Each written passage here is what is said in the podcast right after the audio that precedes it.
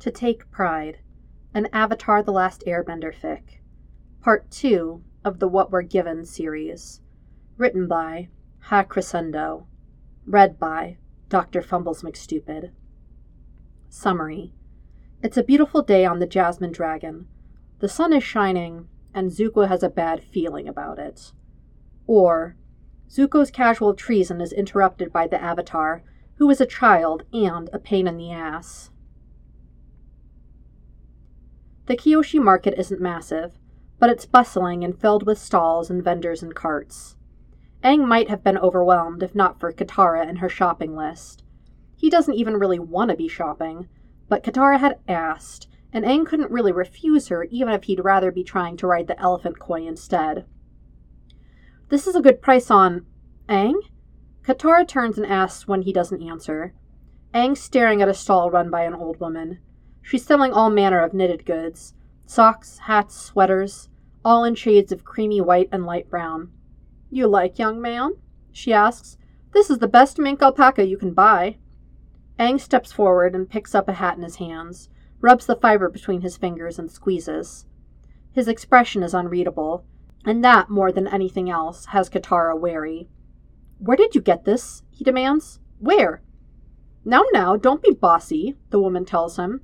It's not a secret. I buy every few months from a young gentleman. Their floating tea shop docks at the port every so often.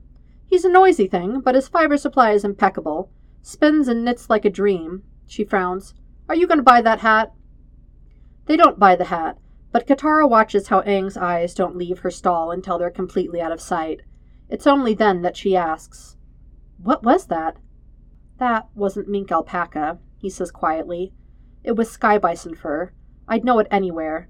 At the temples, all the monks would have to take turns to brush the bison, and sometimes the nuns would knit it up. It looked and felt just like that. Pleading gray eyes lock onto her. I know we've got places to be, but I need to find that tea shop she was talking about. If there are bison, then there might be more air nomads. Katara follows his train of thought, and isn't sure she likes where it goes. Aang, it's been a really long time, though. What if you're wrong? She doesn't want this to be what breaks his heart again. Not after the temple. But she also can't tell him no. I think we need to ask that lady a few more questions about that floating tea shop. It's a beautiful day, the sun is shining, and Zuko has a bad feeling about it. He's got bad feelings a lot of the time and tries to be less shouty about them than he used to be. It tends to scare customers.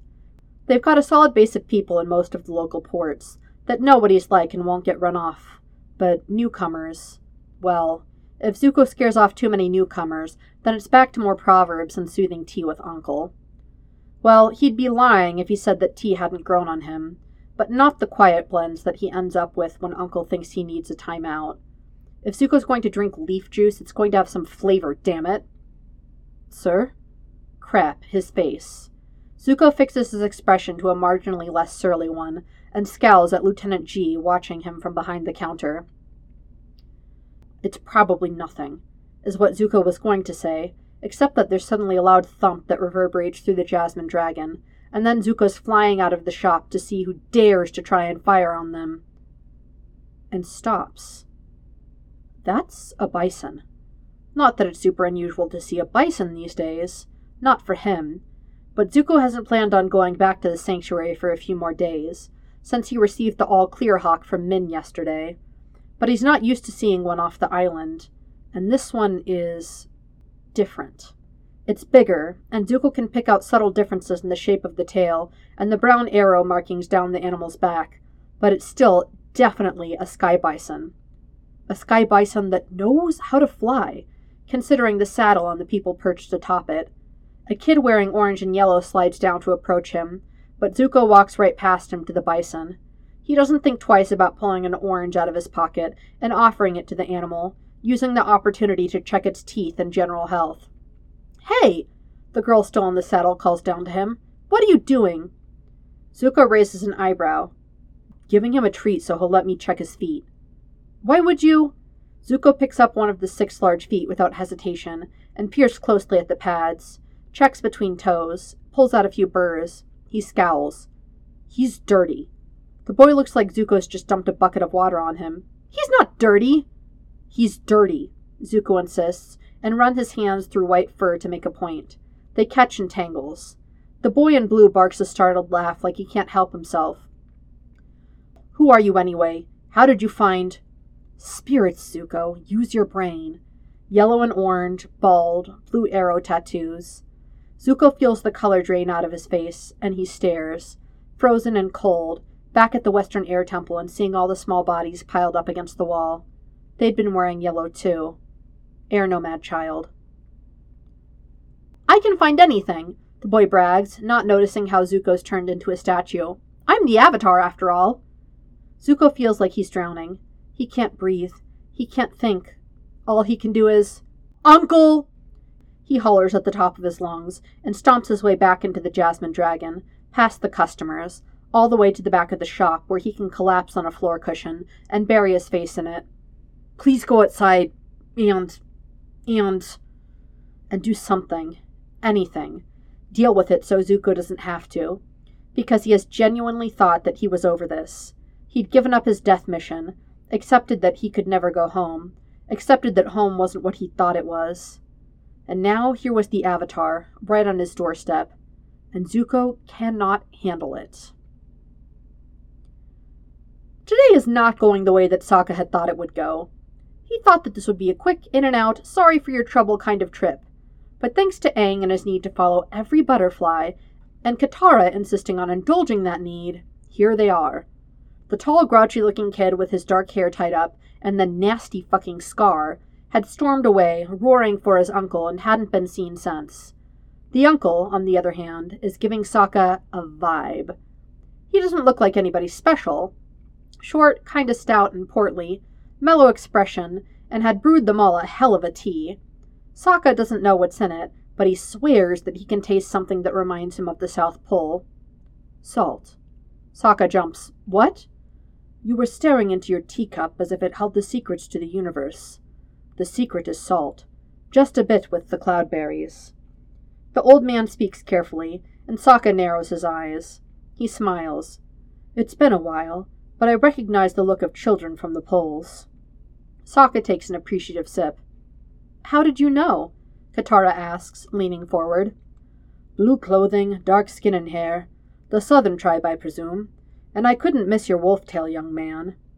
Nobody recognizes Sokka's wolf tail, ever. Who was that kid? Aang asked. He looked a little tense. That's one way to put it. That kid had looked freaked out of his mind. He'd come out looking ready for a fight, but the minute he'd put eyes on Aang, he bailed. My nephew. The uncle doesn't name his nephew. He doesn't name himself either. This is uh, a pretty interesting place to sell tea, huh? It is, isn't it? Man, the water tribe makes a proper damn boat, with wood and sails and. Sokka stills. Uncle takes a sip out of his own subtly salty tea. This is a Fire Nation ship. It is, isn't it? Your Fire Nation? Aang spits out some tea and Katara looks like she's going to be sick, but Mr. Uncle looks pleased or smug. Sokka can't tell. The point is that he knows immediately that he's right. Who the hell else would have gold eyes like that? And now that Sokka's looking, most of the staff look like they could be Fire Nation too. Salty and sea soaked, possibly military, and definitely here. They're also definitely watching how the conversation unfolds, despite the presence of customers. Customers who don't seem at all uncomfortable with the fact that this is definitely a Fire Nation ship, despite the amazing tea. Ugh. One can be many things, Mr. Uncle goes on. One can be one thing, depending on your perspective.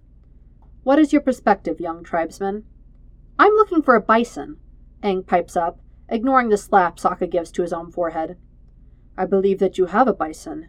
You received a complimentary inspection of your bison by my nephew. Sneaky old tea maker. He's looking for other bison, Katara interjects, like she can make this make sense, which she can't. We were at the market and there was a lady selling clothes of sky bison fur. Aang was, we were, hoping that you'd know where we could find them. She mentioned your nephew, and, well, if there are more sky bison, maybe there are more air nomads too. If there are, we have to find them. Sokka's not sure what it does, but Mr. Uncle's face goes serious and sad, and for a moment all he does is stare into his teacup. Aang looks like he's going to start talking again, but Sokka digs an elbow into his side. Wait, listen. Don't say anything you can't take back. I'm sorry, the man says. I am but a simple tea maker. Certainly, if I knew any air nomads, I would send you to them. And that doesn't say he hasn't seen any, Sokka notices, which, remembering what they'd seen at the last temple, might be for the best. Can your nephew help us then? Golden eyes close in an almost flinch. Not quite, but nearly, and then a hand comes down to touch his shoulder, startling all of them but Mr. Uncle. There are no more air nomads, Angry Nephew says quietly. He looks rumpled and stressed, and he needs to retie his hair, but he's noticeably calmer than he was before. Trust me, I've checked. All but one of the southern temples. There are no more air nomads, only bison. Sorry that we couldn't be more helpful. Good luck on your mission. And that's about the most polite way that Sokka's ever been told to get the hell out, and he knows for a fact that it's way too polite to get through Aang's head. But are you sure? An angry nephew flinches just like Mr. Uncle, clenched his fists, releases. Sokka tries really, really hard not to stare at his face. Yes, he growls. I'm sure. I've checked. No nomads, only bison. Now please be on your way. Nephew? No, Angry Nephew says. Sokka has to get an actual name for the guy before the moniker sticks. No, I can't. No. Very well, Mr. Uncle replies gently. You don't have to. Angry Nephew stomps back off, and Mr. Uncle turns to them and bows. Chatting with you has been a delight he says, and then winks. If I were you, I would remain wherever you're camped for another night. The sunsets around here are lovely. And that's an even more polite dismissal than the first, and one that they have no excuse not to listen to. Mr. Uncle doesn't charge them for the cloudberry tea, and even waves to them as they climb up on Appa. Well, that was a waste of time, Katara mumbles at him. Sokka shakes his head. I'm not sure that it was. They're gone, Prince Zuko. I know. Zuko manages to finish his shift without yelling too much or scalding everyone's leaves, but it was a near miss. Uncle finds him face down on top of his bed, face buried in his pillow. He feels more than sees Uncle sit down, the mattress shifting under him, feels a hand brush the top of his head, carding gently through his hair. It's gotten long since he cut it the first time, when they'd made the decision to decommission the Wani. He hasn't cut it since. Are you going to help them? Uncle's so good at finding exactly the right question that Zuko doesn't want to think about. I can't help them. You know that. They're looking for people, and I. I can't give them that. Zuko turns his head and peers out of his self inflicted smothering. I'm the enemy. Our people did that. But you are not the enemy. You didn't do it. Zuko doesn't know how to explain that it doesn't matter, that he knows full well that he's a hundred years too late, but it still doesn't matter. He still feels the shame of it that it happened at all. Uncle calls it responsibility, and says that it's a good thing. Jee calls it self flagellation, and that it's a pain in the ass. All Zuko knows is that it sucks. And besides, they know we're Fire Nation. Lots of people know that we're Fire Nation. Okay, but most of those people aren't the spirit stamped avatar, who's like 10. Fire and steel, Uncle. He's a kid. Zuko feels sick all over again. He hasn't thought about the Avatar in almost three years. But even before he'd cast the mission aside and given up on ever going home, he'd pictured the Avatar to be an old man, crafty and masterful and wise. Definitely not a child. And that means that, if he ever sees him again, he cannot ever tell him about the temples. Ever. All the more reason to consider it. You may not be able to give him his people back, Uncle continues, but maybe you could show him the island. The island that half their crew takes care of, keeping the bison fed and in good health, and making sure the new calves, new, precious, absolutely adorable calves, are being parented well. They haven't had many bottle babies, but sometimes it's still necessary, And luckily, they haven't had the need in several seasons. But that's what Min's messenger hot correspondence is for. Zuko returns to smothering himself. Besides, Uncle continues, wouldn't it be nice to get a closer look at the Avatar's bison? He looks awfully healthy, bigger than the ones at the island. He was dirty and you know it, Zuko grumbles. Don't pretend like he wasn't. It's like they don't think that brushes exist.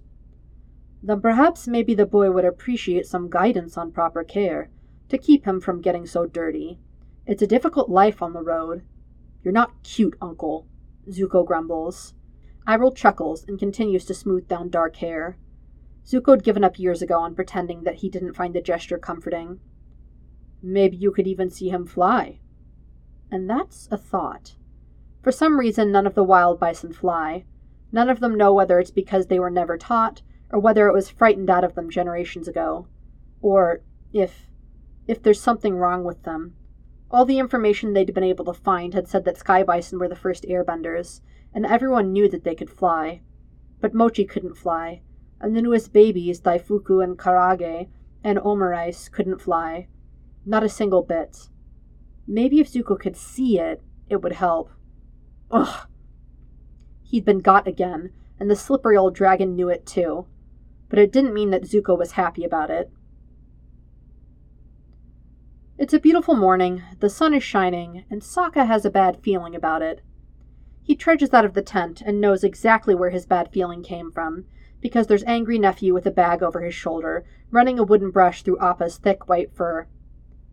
Oh, spirits, Mr. Uncle was right. He doesn't speak loudly, but his voice carries anyway, because angry nephew gives an irritable twitch and turns his way. His hair is braided up the sides and tied up in the back to get it out of his face. He's dressed in rusty browns that borders suspiciously close to red. Please don't call him that. Gladly, Sokka tells him. Once you give me a name for him, for you too, because in the nation of honesty, I've been calling you Angry Nephew in my head since the second I met you. Angry Nephew glares and pinches the bridge of his nose, like that's enough to ward off the headache Sokka's giving him. Sokka knows for a fact that it won't work. He's talented like that. You can call me Lee, he says finally. As for Uncle, he sighs. Oh, whatever. Just call him Uncle. He'll love it which is not entirely surprising, but Sokka will take it. He doesn't have any uncles anyway. So, uh, Lee? What exactly are you doing here? Lee has to be a made up name, too. Who the hell names their kid Lee? Lee shifts his bag and scowls at the sky.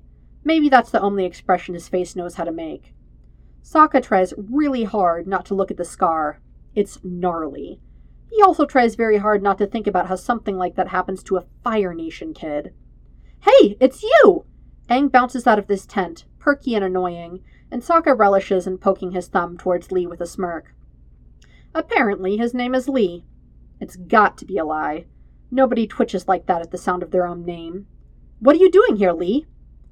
If you don't have anywhere you need to be immediately, and you have a few days to spare, I thought I could show you the bison. And there Aang goes after another butterfly. Sokka can see it all over his face and there Katara goes after him. Fuck it. He's not fighting it. It's not like they have anything important to do or anything, like finding Aang and his sister a waterbending teacher. No big whoop. Time to chase some butterflies. Under one condition, Lee continues firmly.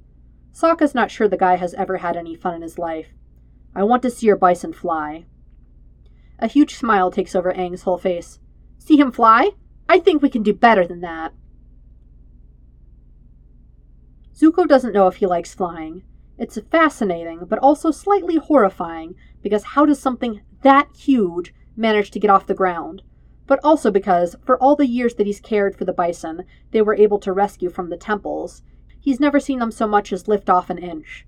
He's also positive that the Water Tribe boy is laughing at him, practically lounging in the saddle while Zuko clings, definitely not desperately, to the sides and tries not to die. This is some precarious bullshit and cannot possibly be safe. Zuko never thought that he'd miss being on a boat, but here they are. The Avatar Sky Bison is named Appa, and Zuko spends the first 20 minutes of the trip anxiously pulling out the loose fur that he can reach, twisting the tufts of white in his hands out of habit to keep it suitable for carding and later spinning. You're a good boy, Zuko mumbles nervously to him. Please don't drop us.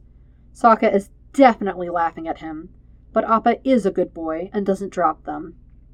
Eventually, the uneventful flight settles him, and Zuko allows himself to relax against the back of the saddle. Aang's up front and flying, steering by the way of reins on Appa's horns, which leaves Zuko with the two Water Tribe children. So, uh, Fire Nation, huh? Sokka asks to break the silence, and catches Katara's elbow in his ribs for his trouble. Sokka, she hisses, don't be rude. It's fine, Zuko interrupts, even though his face says clearly that it's not fine at all. It's it's fine. It's the truth. But we're banished. Which means Zuko shrugs, scrubs a hand across his face. Banished, exiled, whatever you want to call it. I had a disagreement with someone powerful, and I paid for it. It's an old hurt, but it's still sore and soft, and Zuko tries to keep it to himself. He manages to keep his hand off his scar. I understand that you've likely had a bad impression of my people, but you have nothing to fear from me and my crew. We're just trying to make a living. Is that why you were selling bison fur? Aang asks. It's easy to spin and it's easy to knit. It doesn't shrink when you wash it. It resists water and it's warm. Zuko lists off his fingers. And currently I have a monopoly on the market. Which doesn't mean anything really, because he has no intention of trying to cheat people with his prices. It's supplementary income to help the tea shop. And it's not like they don't have plenty of fiber to spare. Start heading south here, he tells the airbender up front. You'll want to go towards the island that's ringed by the reef. You can't miss it, but don't go down until I give the okay. It wouldn't do for them to get shot out of the sky before he's got the chance to remind his crew that they're friendlies. They get within sight of the watchtower, and Zuko wraps his hands around his mouth to carry the sound and howls. Once, twice, then waits until an answering call is heard. He nods. Okay, we're good to land, he says. Visitors are not, uh, common. To say the least, he thinks, and definitely not coming from the sky. He directs Aang's where to land Appa, and the moment those six feet hit the ground, he's the first to scramble out of the saddle and bound over to where Min's already come down from the tower. We weren't expecting you for a few more days yet, sir, the man says, and isn't covert about staring behind Zuko to eye their visitors. Is that? Zuko nods once. The Avatar, he replies shortly, and the Avatar's bison. They wanted to see the island. Well, Aang and Katara wanted to see the island, Sokka just made smart remarks and roasted Zuko about his flight anxiety. How's everything here? Nothing of note, sir, which was definitely written in Min's last missive. Zuko nods sharply and turns back towards their visitors, returns to them. The bison are this way, he says, and leads them to a massive cleared field that's surrounded entirely by thick forest. In the distance, there's a large wooden stable. We try and keep everyone together most of the time, since that's what they're used to he tells Aang, who's staring wide eyed like he's never seen anything like this in his life. Of course, there's a secondary stable across the island for anyone who needs quarantine or medical, or for any precarious bottle babies who can't be introduced back into the herd yet.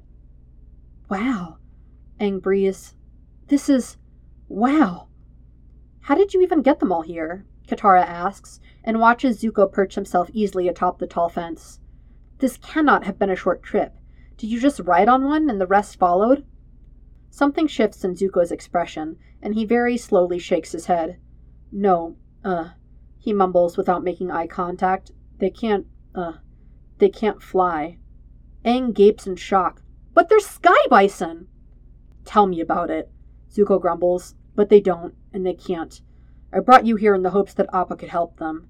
As to your question, he nods to Katara, it's not as complicated as you'd think. They're excellent swimmers and take a long time to tire. All we did is keep someone that they would follow on the ship and let the rest follow, while we towed a raft for when they would wear out or for the babies. Hold on.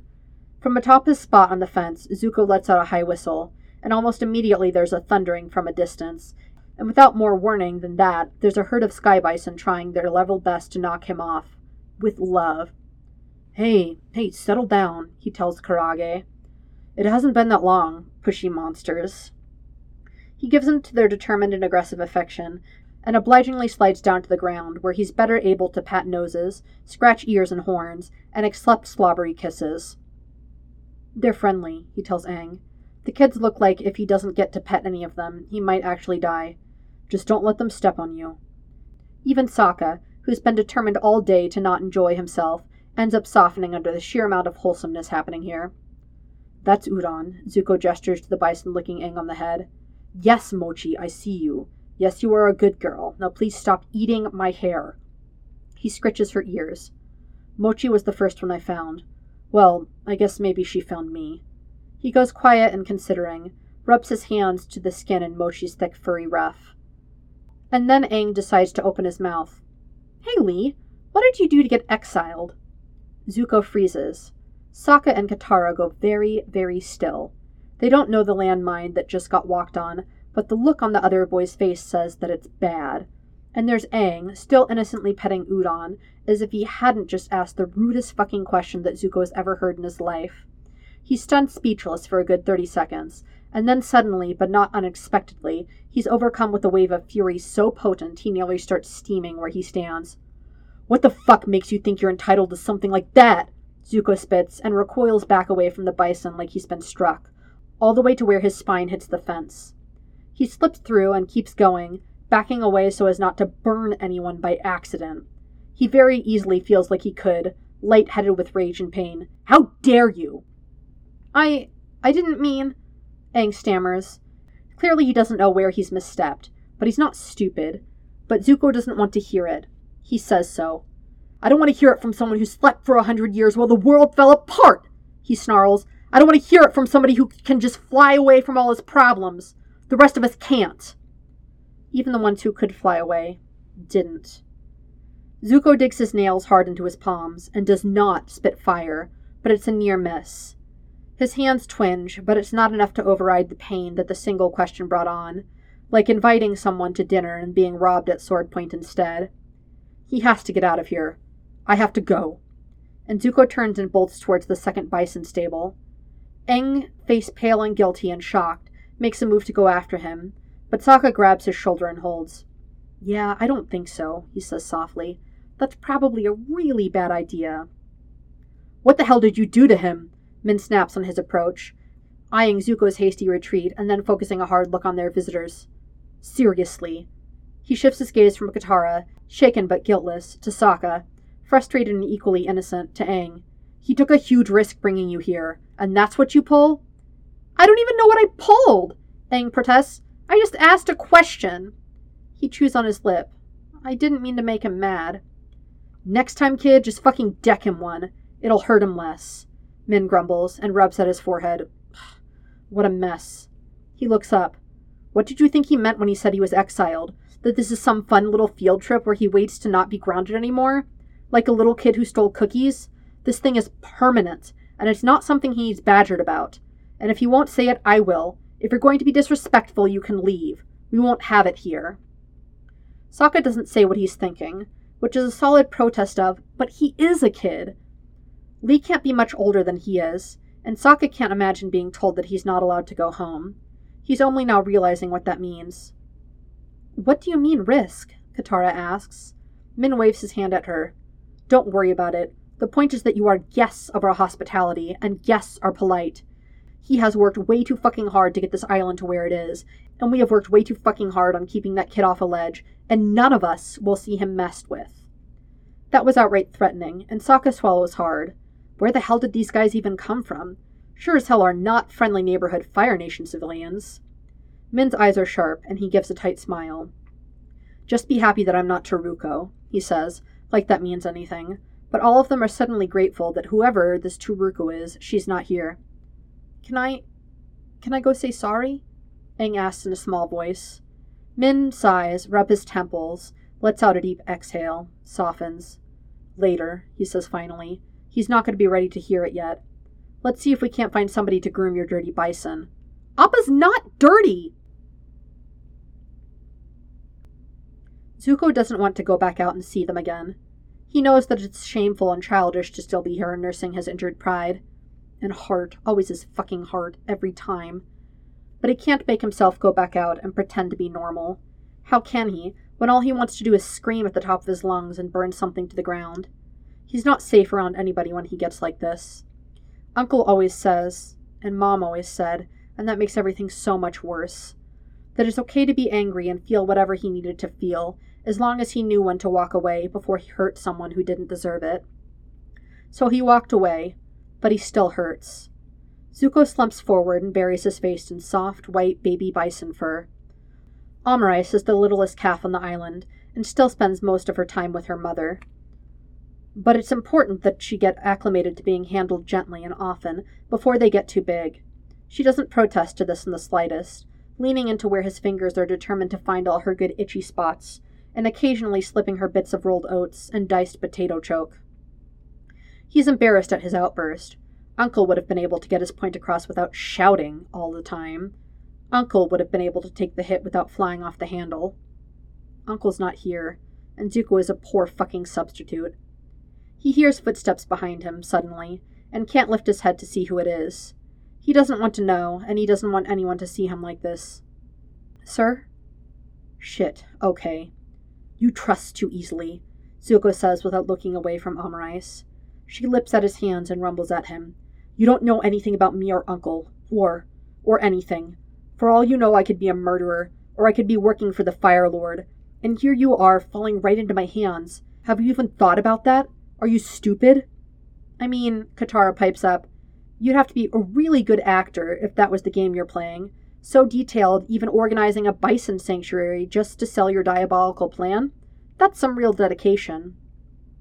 Zuko can hear the smile in her voice, without even seeing her, and he snaps his head up to glare at her, just in time to see Aang drop to a perfect 90 degree bow, hand properly but awkwardly shaping the flame. I'm so sorry. The boy trips over himself to apologize. I didn't mean to be rude or make you mad. Sometimes I just say stuff, and I don't think about it. Monk Gyatso always said that I was good at finding the perfect thing that didn't want to be poked. I guess he was right. I'm really, really sorry. The Avatar is not only contrite, but sincere. Zuko has heard a lot of false apologies in his life. Azula, Zhao, the vendors in the markets who pretend not to have wares to sell to him and his crew because of what's written constantly on his face. His father, right before he put Zuko on the ground, because if Zuko were better, he wouldn't need quite so much correction. But not a lot of real ones, and he's not entirely sure what he's expected to do with it. Uh, thank you? Min hides a laugh behind a cough and a grin behind his hand. Zuko glares at him. You don't have to thank me. Aang says, frowning, like Zuko said the wrong thing, as usual. All you have to do is accept it or not. If you don't, I'll understand. That is not Zuko's experience of how apologies work, but okay. I accept, he mumbles eventually, tries to soothe his own nervous hands, right before he's tackled by the Avatar in a tight, unexpected hug. He definitely doesn't squeak in surprise, and he definitely doesn't enjoy it. Hugs are only normal when they come from Uncle. Otherwise, they're weird as hell. Zuko very, very awkwardly, pats Aang on the back and extracts himself out of his grip, scrubbing his hand through his hair and looking pointedly anywhere else. If it makes you feel validated, Sokka tells him, Min got Taruko to take a brush to Appa, and she might still be shouting about it. Zuko snorts. I told you he was dirty. He's not dirty, Aang protests. He is vintage. That's a thing, right? Zuko stares. Sokka stares. Katara stares. Min doubles over on himself and laughs until he cries. Appa is so happy to socialize with other bison that Aang stands by the fence and openly sobs a little. He's such a good boy and so gentle with the baby calves, grooming them with soft licks and nudges, rubbing up on all of the members of the herd that greet him, which is all of them. At first they seem almost afraid of him, like they know somehow that he's different from them. But it's not long before they're communicating and rumbling around, just like the bison at the temples used to. For a moment, Aang feels almost like he could be home, except that home had Monk Gyatso and the other kids, and fruit pies, and the island has Sokka and Katara and Lee. Not substitutes, he thinks, but still good. Lee's watching their interactions too. He'd been tense at first, like he hadn't been sure that they'd get along, but relaxed quickly upon the realization that this was a peaceful meeting. Do you think that Appa can teach them? he asks, Aang furrows his brows and mulls it over. Maybe. Bison get taught to fly and bend the air by their moms when they're little, he says. I know Appa's not their mom, but he still might be able to. Aang waves to Appa, big and wide. Hey, Appa! Yip yip! With an obliging rumble, Appa lifts himself off the ground, with a rustle of wind and a gentle slap of his massive paddle tail. The other bison stare, unmoving like statues. Appa floats over to Mochi, nuzzles her on the ear, and grumbles in her direction. He moves his hind leg like he's about to start swimming. And then Mochi slaps her tail harder than necessary and floats, just the tiniest bit, off the ground. Aang's so happy he burst into immediate startled tears. And Lee?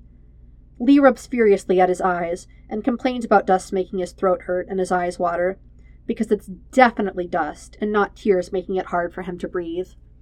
No one calls him out on it.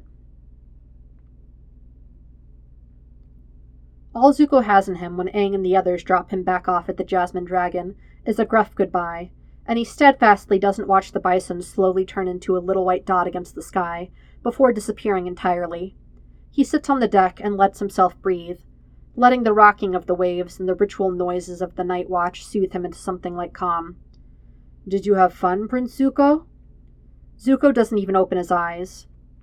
You don't have to keep calling me that, he points out. Just Zuko or nephew is fine. I'm a pretty set excuse for a prince these days. Uncle settles himself down next to him and tilts his head up to watch the stars. Oh, I don't know, he replies. Zuko really doesn't have to open his eyes to know that Uncle is grinning at him. I think that being brave and forthright, and doing the right things even when they're not the easy things, are all things that good princes should aspire to be. The strongest dragon allows trespasses, for he does not fear them. Zuko finishes, and opens his eyes solely to roll them. You and your proverbs. He'll go to the grave before he admits it, but he kind of likes Uncle's proverbs. Not because they in any way make sense, and they're annoying as hell, but they're uncle. Annoying, but in a good way, just like the man himself. We groomed the Avatar's bison, he says absently. Got about four bags worth. Turuka said she was going to start the carding process as soon as it was done washing, spin it and send it over. And what are you going to do with it? Uncle asked, genuinely curious. Zuko's not an amazing spinner, but he's as proficient in the process as anyone else involved should be expected to be. He's way better at using the fiber once it's been spun, primarily because he has no idea how to relax and constantly needs something to do with his hands. Knitting has been an unexpectedly good outlet for him. Zuko shrugs. Who knows? I'm not sure how much of a market there is on. And here he snorts conspiratorially, delighting in the joke. Dirty bison fur. Please tell me you didn't tell the Avatar that. Of course I didn't. It's definitely the best mink alpaca money can buy. Uncle Iroh laughs and laughs and laughs, and Zuko lets the edge of his lips tilt up in a quiet, secretive smile. Pleased with himself, they sit on the deck together, underneath the stars, listening to the soft little crashes of water against the side of the boat, and the constant whirring of machinery, until the moon rises high above them, and Zuko allows himself to be shuffled off to bed.